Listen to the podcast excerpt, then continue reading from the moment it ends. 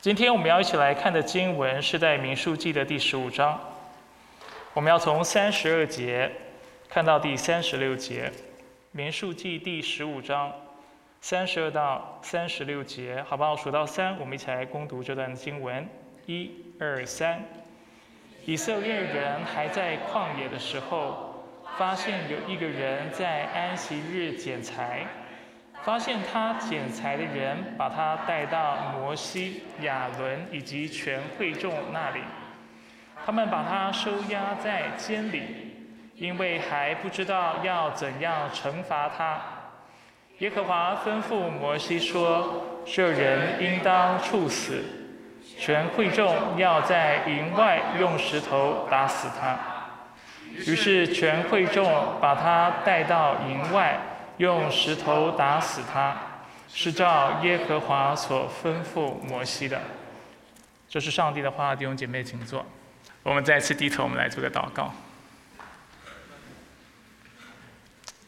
主感谢你，让我们一早能够有如此美好的时间，让我们来敬拜你，让我们来亲近你，让我们向你来倾心吐意。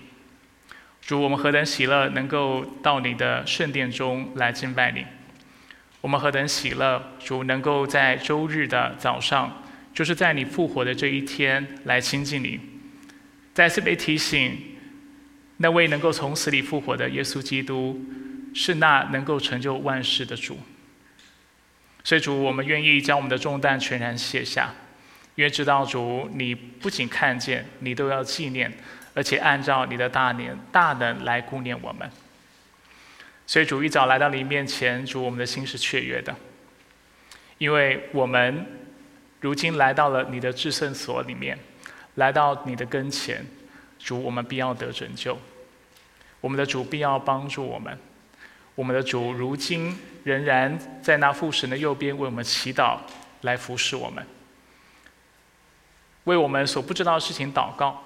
使那超乎我们眼睛所过去所看见的、耳朵曾所听见的、心里曾所想过的事情，使这一切的美好临到我们的生命，临到我们的身上。主，我们感谢你，愿你保守我们今早的聚会。以上祷告是奉靠主耶稣基督的神名求，阿门。好，一开始呢，想要先做个采访，做个问卷调查，就是。我们在座有没有人听过十诫的？有的话，请你举手。诶，有人没举手，应该听过吧？我想，不论是基督徒还是非基督徒，应该都听过十诫。如果没听过的话，没关系，我们来复习一下十诫谈些什么呢？我们看一下投影片。所以我们知道，十诫前四条诫命谈到的是我们跟神的关系。后面的六条诫命也是我们所谓的第二块石板所谈的，是有关人跟人彼此相处或彼此相爱的诫命。第一条诫命说：“好吧，我们一起念好了，我们就一口气从第一诫念到第十诫。来，一二三。第一诫，你不可有别的神；第二诫，你不可为自己雕刻偶像；第三诫，不可妄称耶和华的名。”第四戒，当纪念安息日，守为圣日。第五戒，当孝敬父母。第六戒，不可杀人。第七戒，不可奸淫。第八戒，不可偷盗。第九戒，不可作假见证。第十戒，不可贪婪。好，问大家一个问题。你觉得这些诫命是每一位基督徒至今仍然需要遵守的吗？是，包括安息日吗？哎，还蛮一致的。你们的答案也让我有点意外。OK，通常呢，就是当我们问基督徒，实际我们需不需要遵守？我们会说，至今仍然需要遵守。但是谈到安息日的时候，我觉得基督徒往往答案就不是那么确定。啊，有的人会认为，啊，耶稣好像安息日是过去所要遵守的，那好像我们今天不用遵守。又或者说，当我跟大家说安息日其实是周五晚上开始到周六早上的时候，然后我再问你，你有没有守安息日？你会说有吗？就是从犹太人的，就是过去的传统，他们守安息日从周五到周六嘛。所以其实安息日这个主题是充满着啊许多的疑问的，啊是许多基督徒不啊不明白不理解的。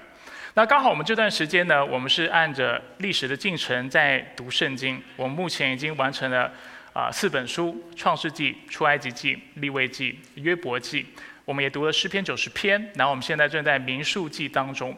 那刚好在刚过的这周呢，我就读到了这段经文，就谈到安息日。所以我就心想，既然安息日在基督徒的理解当中啊是如此，就是充满了疑点、充满的疑惑的话，那我何不就在今天的信息为大家进一步的展开来谈基督徒是否应当守安息日？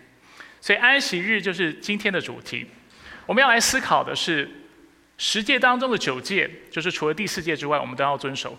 那第四诫，作为二十一世纪的基督徒，作为作为恩典或者新约时代的基督徒，我们是否仍然要遵守第四诫？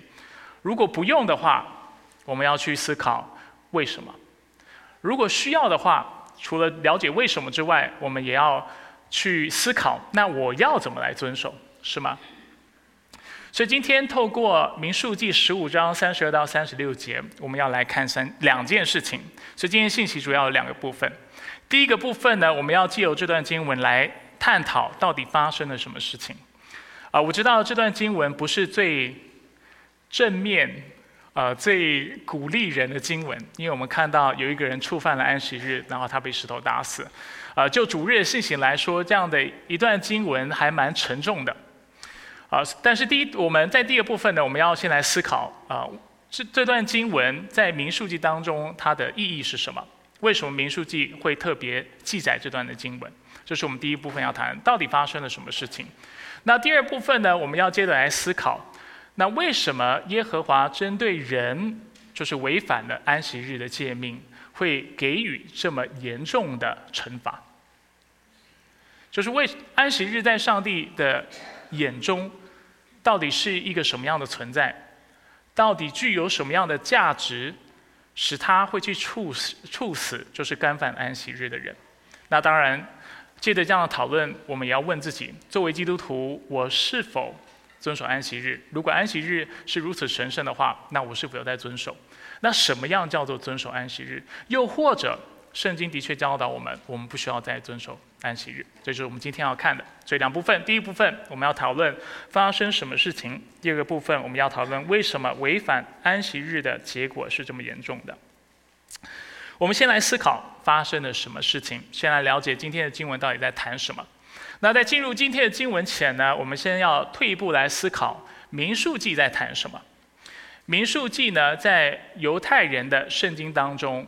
其实它的书名其实不是《民数记》，它的书名是在旷野 （In the Wilderness），就是在犹太人的圣经当中的啊书这卷书的名字。那许多学者认为这样的一个描述是比较好的，因为《民数记》记载了以色列人出埃及第二年到第四十年在旷野漂流的历史，所以许多学者认为啊，《民数记》这卷书。啊，给他就是在旷野里或在旷野这样的一个，啊，就是书本的名称是更为恰当的。但是某种程度上来说呢，我也认为《民数记》这样的一个名称也是非常恰当的。为什么呢？主要的原因在于《民数记》啊这卷书呢，它两次提到以色列人做了人口普查的事情。第一次是在第一章，第二次是在。第二十六章，顺带一提，我这里的大纲打错了哈，就是大家看到有四点嘛，第三、第四点应该是一到二十五章，第四点是二十六到三十六章，所以可能你们要在抄的时候，或者是你们啊照照片照下来之后，你们要做点修正。所以我们在民数记看到了两次的人口普查，第一次的人口普查呢。是呃，调查了当时出埃及的以色列人，尤其男人有多少人。所以我们看到人口普查一般指的是男性啊的人数，而且是超过二十岁的或二十岁以上的。所以这里我们看到第一世代出埃及的以色列人，根据民数记章四十六节的记载，是六十万三千五百五十人。而一章到二十五章所谈的，就是这些人的历史。而我们也在这段经文，或者是这二十五章当中，清楚的看到，为什么第一代的出埃及记的以色列人是不能进应许之地的？因为他们在旷野当中不断的背逆上帝，不断的抱怨。如果这段时间你是跟我们一起在读经的话，尤其在读民数记的话，你会观察到这样的现象。我们看到第一代出埃及的这些以色列人，如何在神的面前不信他。然后不断的向他来抱怨，而到了二十六章的时候，我们发现基本上第一代的以色列人全都死了，除了两个人是谁？哎呀哦，我们教会程度就是好。对，那为什么这两位还活着呢？因为当时他们去窥探江南。呃，就是流奶与蜜之地迦南地的时候，他们是有信心，他们可以得到这地的。其他的探子，包括全以色列人都认为他们完蛋了，啊，因为啊，就是迦南地人人高马大，他们认为他们无法去战胜他们，啊，去占领他们的城，啊，所以我们就看到第一世代的以色列人基本上全部都灭亡了。然后二十六章以这样记载的是第二个世代的人口以及他们的。历史。那我们看到第二世代的以色列人总人数，我必须再次强调，这人口普查是针对男性哈，所以是六十万一千七百三十人，人变多还变少？哎呦，大家数学不太好哦，人变多还是变少？至少男性是变少，对吧？OK。那这样的一个状态呢，就强烈的与出埃及记产生了对比。大家知道，在出埃及记的时候，以色列人啊，刚住在埃及的时候，总共多少人？就是雅各一族的人有多少人？七十。出埃及的时候多少人？六十万。七十变成六十万，上帝有没有祝福他们？所以出埃及记，如果出埃及记所记载的。是上帝如何赐福以色列人，使他们生养众多。那民数记所记载的，就是以色列人的不幸和背逆。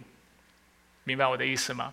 因为我们从人口的数目来看，当然一个是四百三十年哈，从住在埃及到出埃及及出埃及，事隔了四百三十年。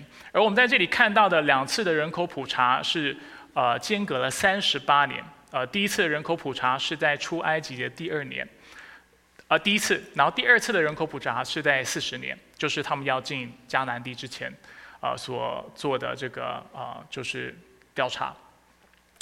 但是我们看到人数没有增加，反而减少。那为什么会减少呢？因为以色列人不信上帝，而且是悖逆的。然而虽然减少，但是没有减少的太严重，因为上帝是信实的。所以我们从二十六章以降呢，再次看到了盼望。看到了，就是上帝对第一代、第一世代的以色列的审判终于结束了，而如今他们将看到希望，因为他们如今将要进入上帝所赐的应许之地。所以就这样的意义来说呢，其实民数记这样的一个名称也是非常适合这本书的。的确，他所谈到的是以色列人在旷野当中的历史。但是另外一方面，他也清楚让我们看到，他所谈的是两个世代的以色列人不同的命运。第一个世代人是在上帝的信实当中不断的抱怨，不断的背逆神，但是上帝因为信实的缘故、守约的缘故，仍然眷顾他们。而我们看到，在第二个世代当中，上帝再次的给了他们进迦南美地的盼望。所以我们来看一下民数记写作的目的是什么。所以简单来说呢，民数记写作的目的。在于记载以色列人在旷野中的历史，犹如刚才已经提了，这也是呃犹太人的圣经当中给民数记的名称，就是在旷野。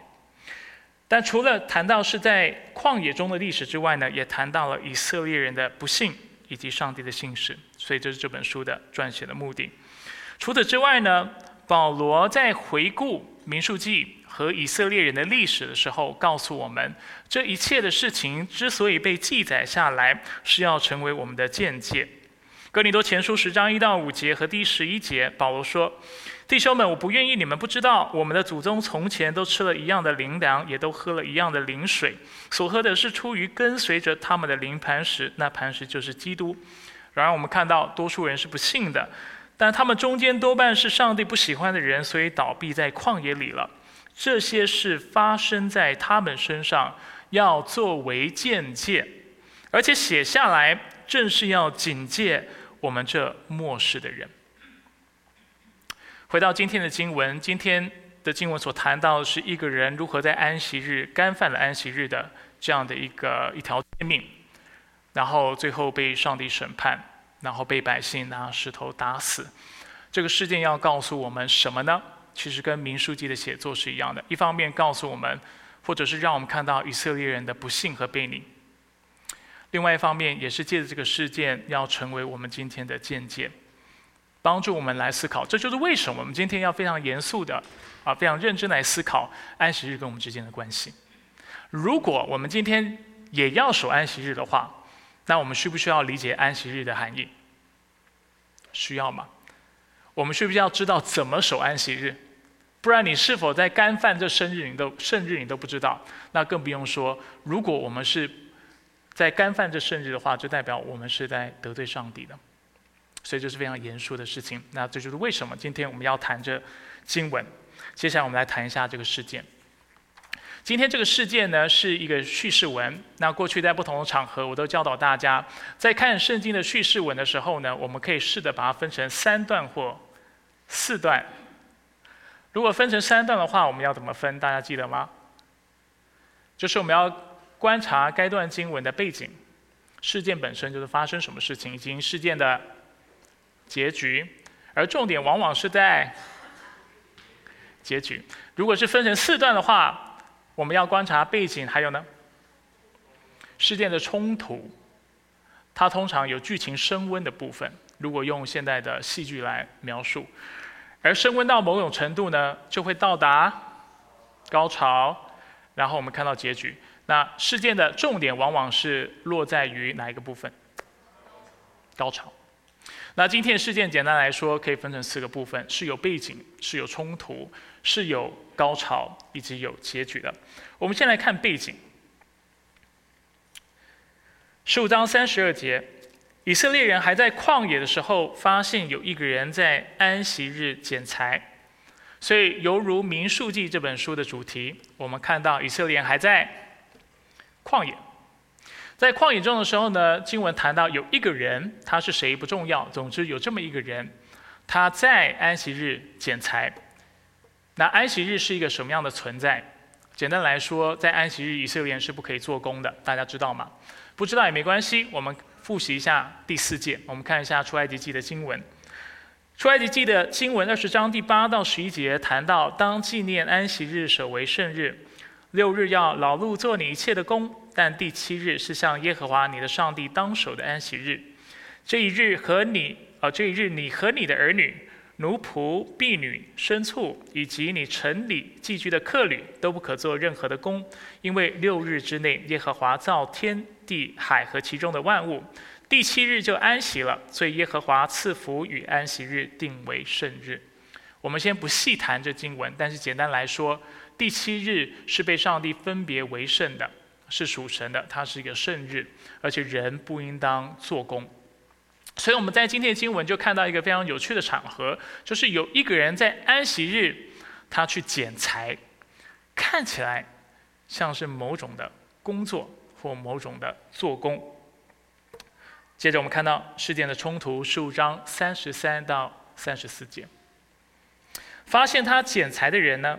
就把他带到摩西、亚伦以及全会众那里。他们把他收押在监里，因为还不知道要怎样惩罚他。我们刚才已经说了，按理来说，在安息日人是不可以做工的。所以我们看到这个人在剪裁，那当然看到的人就觉得这是可疑的，是有问题的，似乎是干犯了安息日，所以就把他啊，就是抓了起来，带到摩西、亚伦和全会众那里。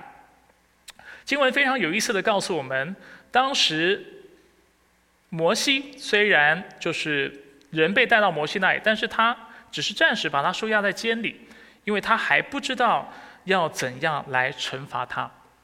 所以这个故事有非常多的疑点。我们先谈一下清楚的事情是什么。清楚的事情在于，第一，在安息日，如果这个一一个人真的是在做工的话，他的结局会是什么？会被处死。我们看一下出埃及记三十一章十五节。如果我们过去有读啊，就是一起跟着读经进度哈，会熟悉这些经文。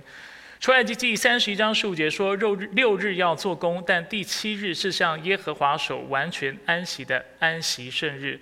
凡在安息日做工的，必被处死。所以这是清楚的事情。还有第二件清楚的事情，是在出埃及记三十五章第三节提到的。我们看一下第二节到第三节，谈到在安息日当天不能在住处生火，六日要做工，第七日你们要奉为向耶和华手完全安息的安息圣日。凡在这日做工的要被处死，在安息日这一天不可在你们一切的住处生火。所以这两点是清楚的，因为圣经的经文直接谈到。但是有一些事情是不清楚的。哪些事情不清楚呢？第一，剪裁这件事情，就这事件的整个的发展来说，看来是不一定是一定干犯安息日的。因为如果他是确定干犯安息日的话，这个人被抓到以后，马上要怎么样？被处死。但是我们看到摩西没有马上这么做，他要先寻求神的心意，代表在某种场合、某种情况之下，人去剪裁是合理的，同意吗？第二个疑点在于，经文本身其实从头到尾都没有谈他剪裁的目的跟动机是什么，只说他去剪裁。第三个疑点，如果他剪裁的目的是为了生活，那就存在另外一个法律问题，就是在尚未实际构成罪行的剪裁，是否应当被理解为同等于生活的罪行？他只是剪哦，还没生火。那剪裁应该被看作为跟生活一样严重吗？所以这段经文我们应该怎么样理解呢？首先呢，在解经的时候，我们常常提醒弟兄姐妹，我们要从上下文来看，来帮助我们理解这经文。这段经文的上下文非常有趣，非常特别，所谈的都是啊律法的规条，调到谈到很多的条例，而就在一堆的条例中间，突然发生一个事件。为什么会有这样的事情呢？主要的原因在于，因为这个事件其实是一个案例，一个 case，是针对经文或上文当中已经谈到的啊，就是规条所做的说明。大家懂我的意思吗？就是有许多的律法，然后突然出现一个事件，其实这个事件是为了帮助我们去了解到底这些律法所谈的是什么，或者是为我们说明律法所谈的内容而存在的一个事件。所以，我们先看一下上文说了什么。上文其实谈到献祭的条例，谈到我们应当如何处理无意犯罪和故意犯罪的问题。民书记十五章二十七到三十一节，就是这节这段经文的上文，谈到若有一个人无意中犯了罪，他就要献一只一岁的母山羊做赎罪祭。这误犯罪的人因无意中犯了罪，既是要在耶和华面前为他赎罪，他。就必蒙赦免。以色列中的本地人和寄居在他们中间的外人，若无意中犯了罪，都要遵守同一律法。同一律法意思就是上帝是不偏私的。今天你是以色列人，或者是你是外邦人，你受到的制裁或者是得到的惩罚都是一样的，因为上帝是公义的神，他是不偏私的。接着经文告诉我们，但那故意犯罪的人，无论是本地人是寄居的，亵渎了耶和华，这人必从百姓中剪除，因为他藐视耶和华的话，违背耶和华的命令，这人一定要剪除，他的罪孽要归到自己的身上。那刚才已经说明了，所以今天我们所看到的这个事件，其实是为这个条款在做说明的。所以我们看到摩西之所以虽然这个人被带到他面前没有马上处理的缘故，是因为他很可能是在分辨这个人到底犯罪是故意的还是无意的。如果是无意的，上帝是有丰盛的怜悯和慈爱的，对不对？上帝不会啊去啊，就是至少在我们所看到条款之下，我们看到上帝不会去审判那无意当中不小心犯了罪的人。所以摩西就啊询问了上帝的意思，而我们在十五章三十五节就看到了事件的高潮。耶和华向摩西表明了这个人到底是有意犯罪还是无意犯罪的。经文告诉我们，耶和华吩咐摩西说：“这人应当处死，全会众要在营外用石头打死他。”所以耶和华断定这个人捡财是故意的，还是无意的？故意的。不过在这里仍然有一个疑点，就是经文仍然没解释他剪裁是为了什么。当然，他是为了生活的几率很大，因为剪裁对一个一位平民来说能够做的事情不多，大概就是为了生活的需要而剪裁的，所以剪裁是生活的可能性很大。如果是为了生活的话，这意味着这个人应当在安息日之前，即啊就是周五早上的时候，他就应该先预备好他所需要的木材。所以使得他不需要在安息日还要特别去捡菜，所以这个人显然是没有预备好的。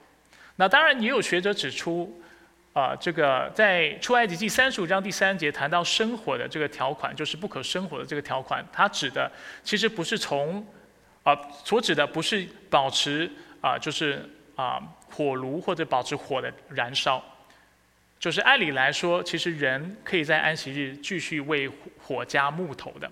保持这个火能够继续燃烧，这本身其实是没有犯安息日的，就是律法的。但是如果一个人是从没有火，然后在安息日试着要生火的话，那这就会会是违反啊，就是圣经的律法的。啊，所以我们在这里看到这个人很可能是事先就没有预备好火，所以他是在安息日的当天，他才匆忙的想要去预备去做这样的工作，而且他心中其实已经安排好的、想好的，他不是不小心做这个事情，他知道他不该做这个事情，但是他仍然做了这个事情，犯了干犯了安息日的律例。那如果这个人拿剪裁的目的不是为了生火的话，那不论如何，经文都让我们看到他也是故意的，所以不管怎么样，这个人都有不可被饶恕的犯罪的原因。原因，而我们看到这个事件的结局，十五章三十六节。于是全会众就把他带到营外，用石头打死他，是照耶和华所吩咐摩西的。故事讲完了，听懂了，没被说服，对吧？就听完了，听好像懂了，就是 OK，这个人他故意干犯安息日，所以他被处死，还是嗯，的确好像有点严重。但是某种程度上，我们又会觉得好，但是还是不明白为什么上帝这么看重安息日，是吗？好像还没有完全明白为什么安息日对上帝来说是这么神圣的一天。我们呃，在进入就是我进一步说明之前呢，我们要首先回顾这个事件，提醒我们自己几件事情。第一。我们不要忘记民数记书写的目的。我们已经说了一章到二十五章是要让我们看到以色列人的背逆，就是他们明知道上帝的律法，明知道上帝是圣洁的，而且他们应当成为圣，但是他们有这么做吗？他们是有意的在干犯上帝的律法，这是民数记整个撰写的背景。所以我们需要把这个事件放在这个框架下去理解。所以这个事件写在圣经当中，是要我们的确很清楚的看到。当时的以色列人的确是非常背逆的。第二，我们也要记得，这个事件之所之所以被记载在圣经当中，也是要成为我们的见解，是吗？要提醒我们，所以我们今天不应该故意的去干犯上帝的律法，或故意的去就是干犯安息日的要求。那当然，我们接着要谈安息日是什么。所以我们接着要来思考，为什么违反安息日的结果这么的严重？我们要来思考上帝为什么设立安息日。首先，第一个原因，上帝设立安息日其实是为了让我们修行。为什么刚才我们看到这个人他会被称为是一个人的原因，也是因为他其实是被当成一个案例在谈，所以他是谁不重要，主要是我们要谈的是这个案例。那我们呃很多时候在读圣经的时候，看到这样的经文的时候，我们只会觉得啊，这样的一个处理方式好严厉。但是我们往往不了解上帝严厉的处置背后，他的动机，或者是他设立安息日一开始的原因是什么。当我们去查考圣经的时候，其实我们会发现，上帝之所以设立安息日，最主要、最主要、最主要的目的，就是要强迫我们休息。创世纪第二章第二到第三节，我们看到上帝创造人是按照他的形象所造，而且要我们效法他的样式。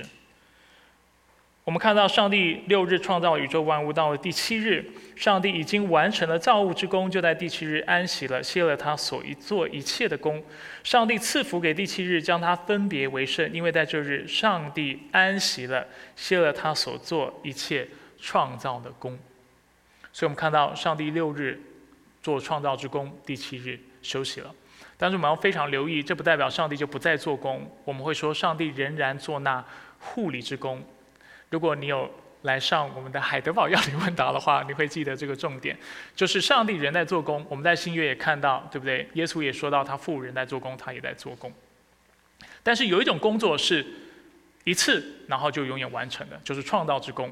上帝花了六日创造宇宙万物，第七日就安息了，而且他要我们效法他的样式。这就是为什么上帝在颁发十诫的时候，就特别指出了这样的一个理解，在。出埃及记二十章第八到第十一节，第一次颁发十诫的时候，上帝小谕摩西说：“当纪念安息日，守为圣日。六日要劳碌做你一切的工，但第七日是向耶和华你的上帝当守的安息日。这一日，你和你的儿女、奴仆、婢女、牲畜，以及你城里寄居的客旅，都不可做任何的工，因为六日之内，耶和华造天地海和其中的万物，第七日就安息了。”所以耶和华赐福与安息日，定为圣日。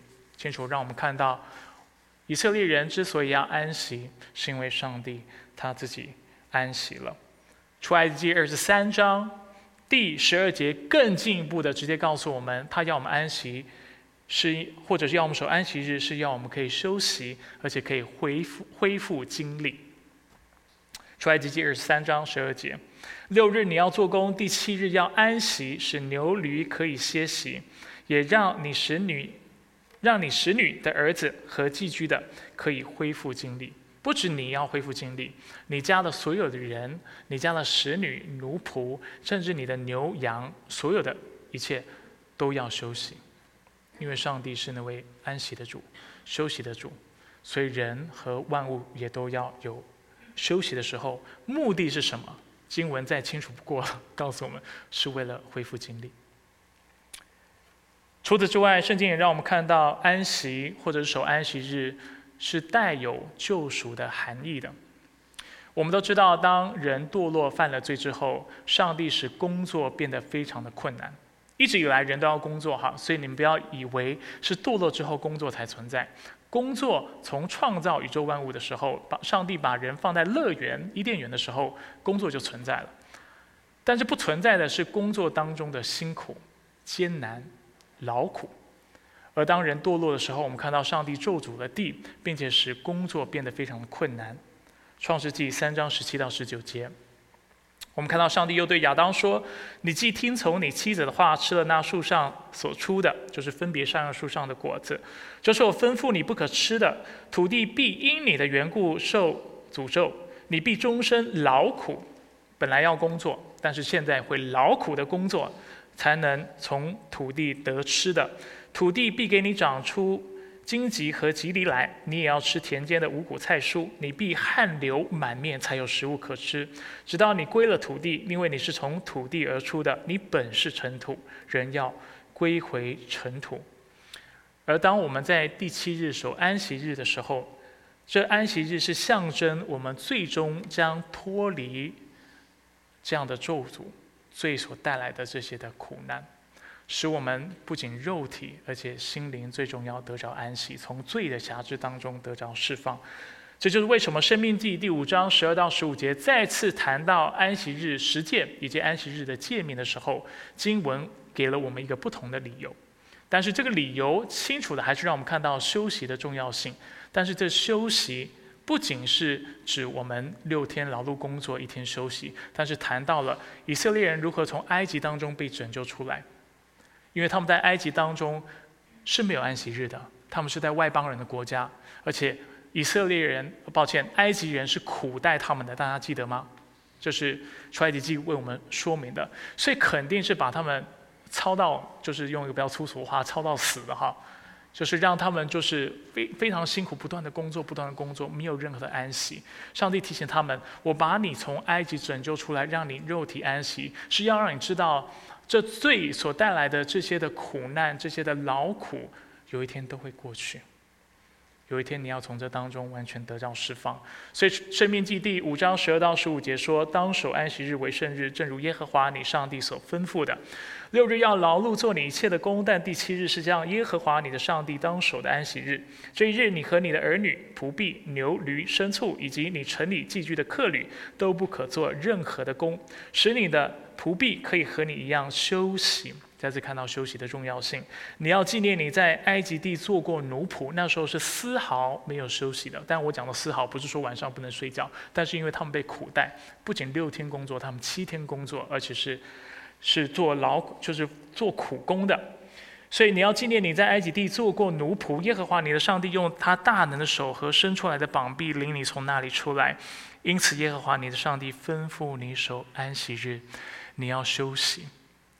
你要知道有一天这一切的劳苦，包括罪所带来的这些啊的咒诅，都要成为过去，你的灵魂要得着自由。所以乍看之下。上帝对违反安息日的惩罚看似严重，但就是因为他的惩罚严重，他更是让我们看到安就是休息安息的重要性，不是吗？休息有多重要？重要到你不休息，上帝要审判你。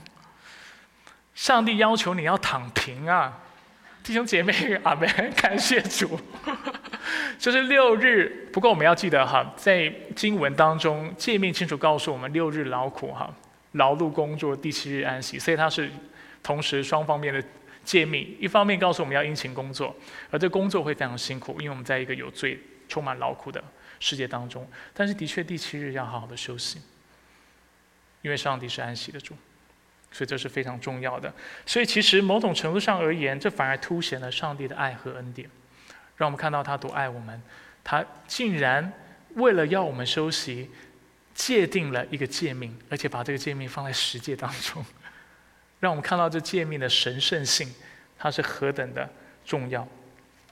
所以第七日我们应当好好休息，使我们体力能够恢复。另外一方面，我们在这一天休息，是因为在这休息当中，我们不断的被提醒，以后我要得着那更好的安息。更完美的安息，而且这安息会使我从罪的辖制、罪所带来的咒诅当中完全的得释放。阿门。第二方面，除了为了让我们休息之外，上帝设立安息日是为了让我们敬拜他，为了让我们敬拜他。我们先看一下。诶，我们要特别列出经文。我们刚才已经看了很多经文，哈。我们刚才看到很多经文都谈到安息日被称为是圣日，或者是上帝分别为圣的。所以我们看到这一天的神圣性。而当圣经称一个东西为圣的的时候，代表它应该是为主所使用的。所以解经家和神学家都会指出，当一天是圣日的时候，这意味着我们需要来到神的面前来敬拜他。过去在不同场合，我们也常常谈到十诫存在的目的是什么。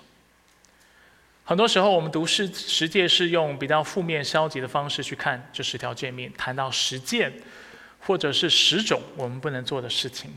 但是我常常提醒弟兄姐妹，十诫就核心的教育来说，是在教导我们怎么爱神和爱人。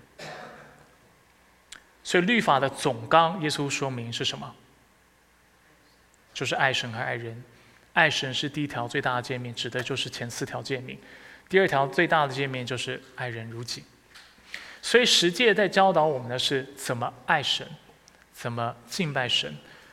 安息日被放在十诫当中，就是要清楚的告诉我们，除了我们要单单敬拜主，除了耶和华不可敬拜别的神，不可雕刻偶像，不可亵渎神的名，这叫做敬拜神之外，这叫做爱神之外，守安息日也是一个敬拜神的表现。所以我们怎么守安息日呢？第一，犹如刚才已经说了，好好休息。你要敬你敬拜神最好的一个方式，的确就是躺平。的确就是有一天真的是能够从工作当中得到安息。圣经很多地方谈到在安息日不能做什么事情，我们今天不可能去去详谈哈。因为要谈到有关就是安息日的伦理，有太多经文是我们要看的，所以细节我们没有办法看。但是有几点是基本上，呃，所有的不要说所有吧，多数应该说所有认同我们应当守安息日的基督徒所同意的。第一，就是不应当工作或进行买卖，不应当工作或进行买卖，这叫做好好的休息。出埃及出埃及记三十四章二十一节。六日你要做工，第七日要安息。即使在耕种或收割的时候，也要安息。现在很很现代人很喜欢说哈，不要错失了机会。所以今天如果你能够收割，你能够耕耕种，就要趁现在。但是圣经怎么说？第七日。就算是在耕种或收割的季节，就算是是成时机成熟的时候，你都要安息。但，因为这是要训练我们去信靠主，不是信靠依靠这个世界，依靠财富，依靠这个世界的势力。所以出埃及记清楚让我们看到是不能工作。尼西米记十三章十五到十八节经文比较长，谈到。不能进行买卖，尤其工作方面的买卖。那些日子，我在犹大见有人在安息日踹榨酒池，搬运禾捆，坐在驴上，又把酒、葡萄、无花果和各样的担子在安息日扛入耶路撒冷。我就在他们卖食物的那日警戒他们。有一些住在城里的推罗人也把鱼和各样货物运进来，甚至在耶路撒冷在安息日卖给犹大人。我就斥责犹大的贵族，对他们说：“你们怎么会做这恶事，干犯安息日呢？你们祖先岂不是这样做，以致我们的上帝使一切的灾祸临到我们和这城吗？你们竟干犯安息日，使愤怒越发临到以色列。”清楚吗？我认为圣经很清楚谈到，基本上在安息日是不能工作的。除此之外，安息日也不可过度的劳动。等一下我会讲特例哈，你们先不要紧张。听完以后压力很大。我等一下会跟大家分享几个特例，但是我们刚才已经说了，今天没有时间为大家展展开整个安息日的伦理和应用。但是的确不可工作是一个大原则。第二个大原则，不可过度劳动。耶利米书十七章二十二节，也不可在安息日从家中挑担子出去，无论何工都不可做，只要以安息日为圣日，正如我所吩咐你们祖先的。所以挑的重物也是不恰当的。当然，挑的重物很有可能也是要去买卖，但是原则上来说，基本上认为要守安息日的基督徒都认为，在安息日有两个。大原则或两件事基本上是不能做：一是工作，二是过度的劳动。我再说一次，工作，然后涉及买卖，买卖看似轻松，但是经文清楚让我们看到不行，以及过度的劳动。当然，圣经在很多的地方也让我们看到特例，比如说，当我们要周济穷人的时候，做词汇工作的时候，当事情是攸关生死的时候。又或者你的家人因为你不工作没有办法生存的时候，圣经是可以工作的，在安息日的时候。当然，大原则上不应该工作。然后你也要非常谨慎去思考，就是周日工作是否是真的有必要？你不做，这天工作，你的家是否就活不下去？因为人很容易给自己找借口哈，所以我还是要讲在前面。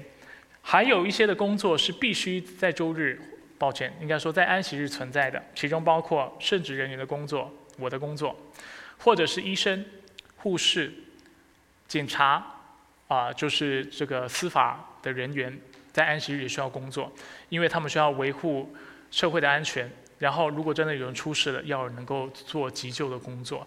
所以，其实，在圣经当中，啊，是有特例的。但是，就大原则上来说，基督徒，当我们谈到要守安息日的时候，我们所谈的就是好好休息。好好休息当中，包括我们不应该工作以及过度的劳动，因为上帝的心意是要你体力能够恢复。你在工作的时候，你头脑不停的转，你是很难休息的。就连你工作是轻松的。而且你去做就是劳动体力活，或者是过于辛苦的时候，你体力就无法恢恢复，那你的身体就不能够得到上帝让你得到的休息。所以这是安息日的，就是啊，之所以我们要遵守的，应该说我们要遵守安息日的第一个方法，就是要好好的休息。所以怎么样敬拜上帝？躺平。但是不要以为躺平，你就可以不来主日聚会。所以我们要看第二点，圣经在不同地方让我们看到安息日要固定聚会。圣经哪里有说？我我刚才很很快的都会跟我们现在就是基督教信仰做连接哈。等一下再稍微解释为什么会做这样的连接。我们先谈安息日，在利未记二十三章第三节。律法清楚地指出，六日要做工，第七日是完完全安息的安息日，要有要有聚会的。你们任何工作工任何工都不可做，这是你们在你们一切的住处向耶和华当守的安息日。以西结书四十六章第三节，安息日和初一，这地的百姓要在这门口在耶和华面前敬拜。所以我们刚才已经说了，在安息日我们要敬拜神，其中一个敬拜的方式就是好好的休息。第二个敬拜方式就是需要参与聚会，这是圣经清楚的教导。这就是为什么在第一世纪，我们看到犹太人到了安息日，他们都会去会堂聚会，大家记得吗？所以我们看到第一世纪的基督徒，他们也常常会在安息日去会堂去传福音，因为那个时候就是以色列人聚集要一起敬拜神的时候。那我刚才呃许多时候都暗示了，我们基督徒如今仍然要遵守安息日。其实我们在之前的探讨当中已经暗示了这个事情。如果十诫当中的九诫都要遵守的话，没有道理第四诫不需要遵守。大家懂我的意思吗？尤其当我们看到十诫里面所记载的都是非常基督基本的基督教的伦理，基督徒的伦理。对？除了他，不可敬拜别的神，不可雕刻偶像，不可做假见证。后面的界面谈到不可杀人，不可奸淫，不可偷盗，不可贪婪，要孝敬父母，重要吗？都要遵守。那为什么到第四届我们就会说不需要遵守？所以显然的，基督徒是否该守安息日是一个假命题。真正的命题是，如果要守，它长什么样子？我怎么守？这才是我们需要去思考的。那刚才我们已经说了，某种呃，我们刚才已经说了，所以安息日是需要守的。然后我们也我也暗示了，这安息日似似乎跟主日是有关系的。那因为今天不是主日学课程，我不把所有的原因列出来哈，但是我几点简单的说明为什么早期的圣徒把主日当成安息日，几个原因。第一。没有打出来，你们仔细听就可以了。因为耶稣是在周日复活的，所以这就是为什么基督徒是把主日当成安息日。第二，圣灵是在五旬节降临。五旬节在哪一天？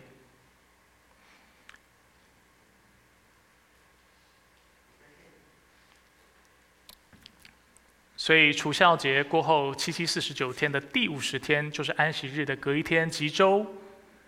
安息日周六哈，普遍我们用这样的方式描述，就是周日。五旬节圣灵降临也是在周日降临。启示录直接称周日为主日，因为主的复活。而当我们称一天为主的日子的时候，我们是在说这一天是属谁的？是属神的，是分别为圣的。是我们要纪念的，是神有神圣价值的。新约圣经也在不同地方记载了基督徒在七日的第一日聚会，这也是在新约当中我们看到许多经文有这样的记载。而除此之外呢，我们看到教会当时不断扩展的时候，我们看到许多的呃犹太人是拒绝福音的，使福音广传，不断的传给外邦人，所以外邦人的教会是非常兴旺的。外邦人守安息日吗？过去，所以他们开始聚会的时候是哪一天？就是周日、主日的时候，所以很自然的，对外邦来说，他们就把主日当成安息日来看待。慢慢的，我们看到犹太人不止很多人不信，他们还迫害基督徒，所以基督教在历史当中就慢慢的想要和犹太教啊，就是做必要的分隔。所以慢慢的，他们就不在安息日聚会，他们就转为是在主日，就是耶稣基督复活的那一天聚会。除此之外，自从使徒过世之后，我们看到第二世纪的早期教父，很早就把主日当成圣日，需要分别为圣聚会的日子看待，而且很快的，我们看到甚至在他们的写作当中，他们也把啊主日称作为是安息日。所以出自于历史的缘故，出自于圣经经文的缘故，各个各样的考量，所以现代的。啊，就是许多守安息日基督徒会指出，这就是为什么我们可以合理的把主日当成安息日来遵守的原因。那大家都知道，我们的教会的宗派是改革宗，不知道也没关系。但是就我们教会的宗派的传统，我们一向是把主日当成安息日在看待的。不过光谱是非常广的，就是有的是非常严谨的，有人是相对宽松的。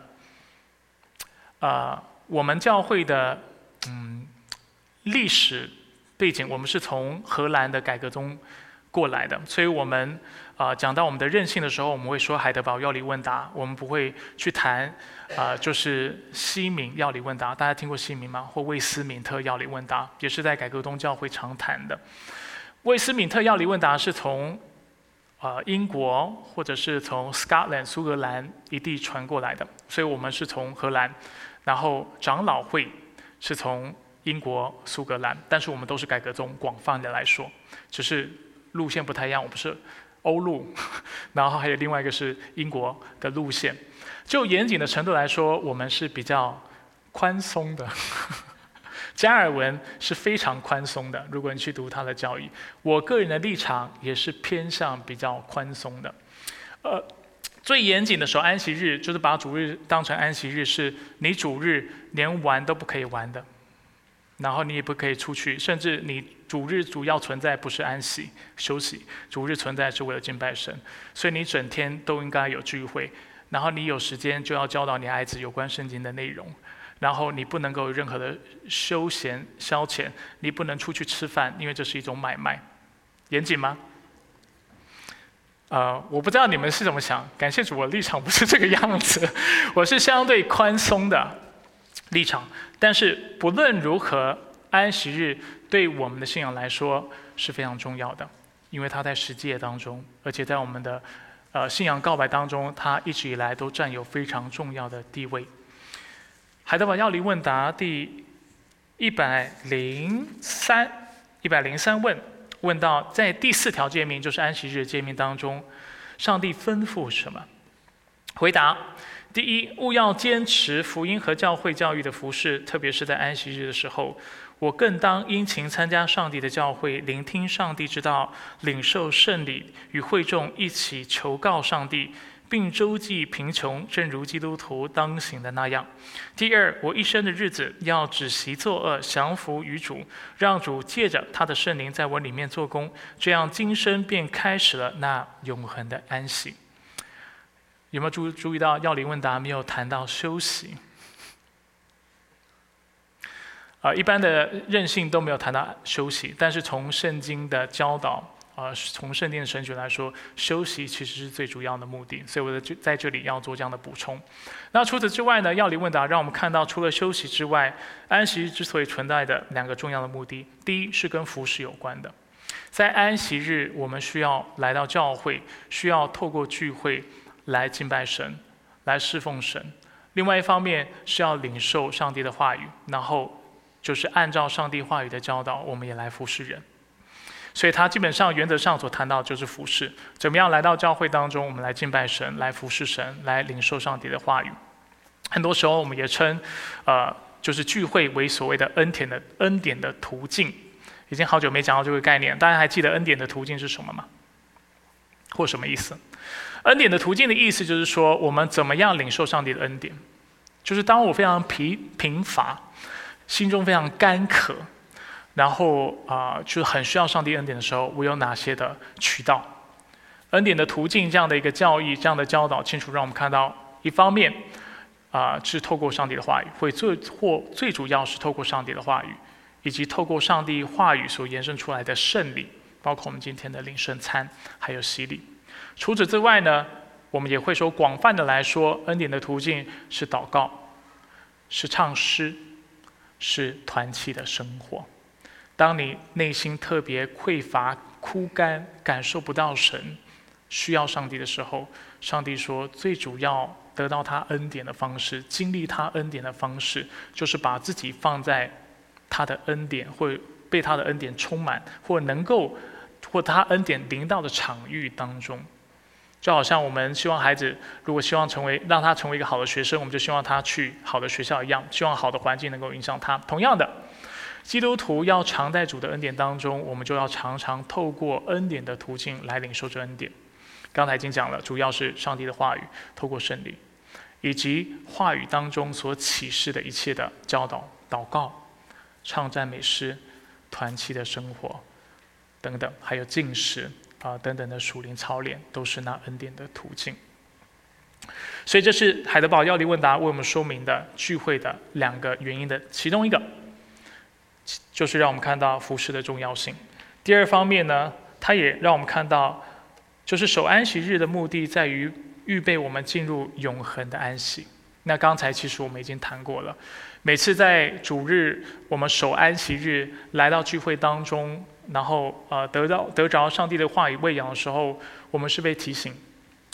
当我强迫休息的时候，他是在提醒我，因为以后我要进入那更丰盛的安息。提醒我耶稣基督为什么来，他在我生命当中所做的工作是什么，然后打开我的属灵眼睛，直到有一天，我不止肉体要得安息，我的心灵也要得到完全的安息。这样的安息今天已经开始了，因为我们的确已经得救，上帝也帮我们，也使我们称义。但是我们仍然跟罪在奋斗，而且我们是活在充满苦难、充满罪的世界当中。而那最终的安息是等到耶稣基督再来的那一天。所以，个呃，希伯来书四章九到十一节说：这样看来，另有一安息日的安息为上帝的子民保留着，因为那些进入安息的也是歇了自己的工作，正如上帝歇了他的工作一样。所以我们务必竭力进入那安息。谈到未来的安息。这就是今天的信息。今天的信息，首先让我们看到民数记的经文，这段经文的意思是什么？我们需要把它放在民数记的背景和框架去理解它。民数记一章二十一章到二十五章，让我们看到的就是以色列人的悖逆，而透过这个事件，我们清楚看到他们悖逆的地方所在。第二方面，经文在哥林多前书，保罗教导我们。之所以圣经要记载这样的历史，是要提醒我们今天的基督徒，我们不要再去犯他们过去所犯的这样的错误。接着我们谈到，所以我们需要守安息日，我们需要成为圣，因为上帝是神圣的。这也是我们这段时间不断背的经文。安息日的目的是为了让我们休息。我们在休息的时候，我们就在效仿上帝的样式。第二方面，除了要休息之外，啊，安息日，上帝设立安息日是要我们来敬拜他。怎么敬拜他呢？你休息就是在敬拜他。这对我们当中一些人应该是一种释放，也有可能是一种提醒。如果你是很爱工作，那是提醒你，你一定要休息，把这日当作为圣。第二方面，提醒我们，躺平不代表你可以躺到主日都过了还在躺。躺平的意思就是，你还是要分别时间来敬拜神，因为这一天还是属上帝的，是主日，是圣日，是为上帝而存在的。你要为上帝休息，你要为上帝来到教会当中来敬拜他，来聚会。而在聚会当中，为什么聚会非常重要？因为往往我们是在这里经历神的恩典的。所以，呃，希伯来书十章二十四到二十五节谈到不可停止聚会，它的背景说到什么？十章二十四到二十五节，我们要彼此相顾，激发爱心。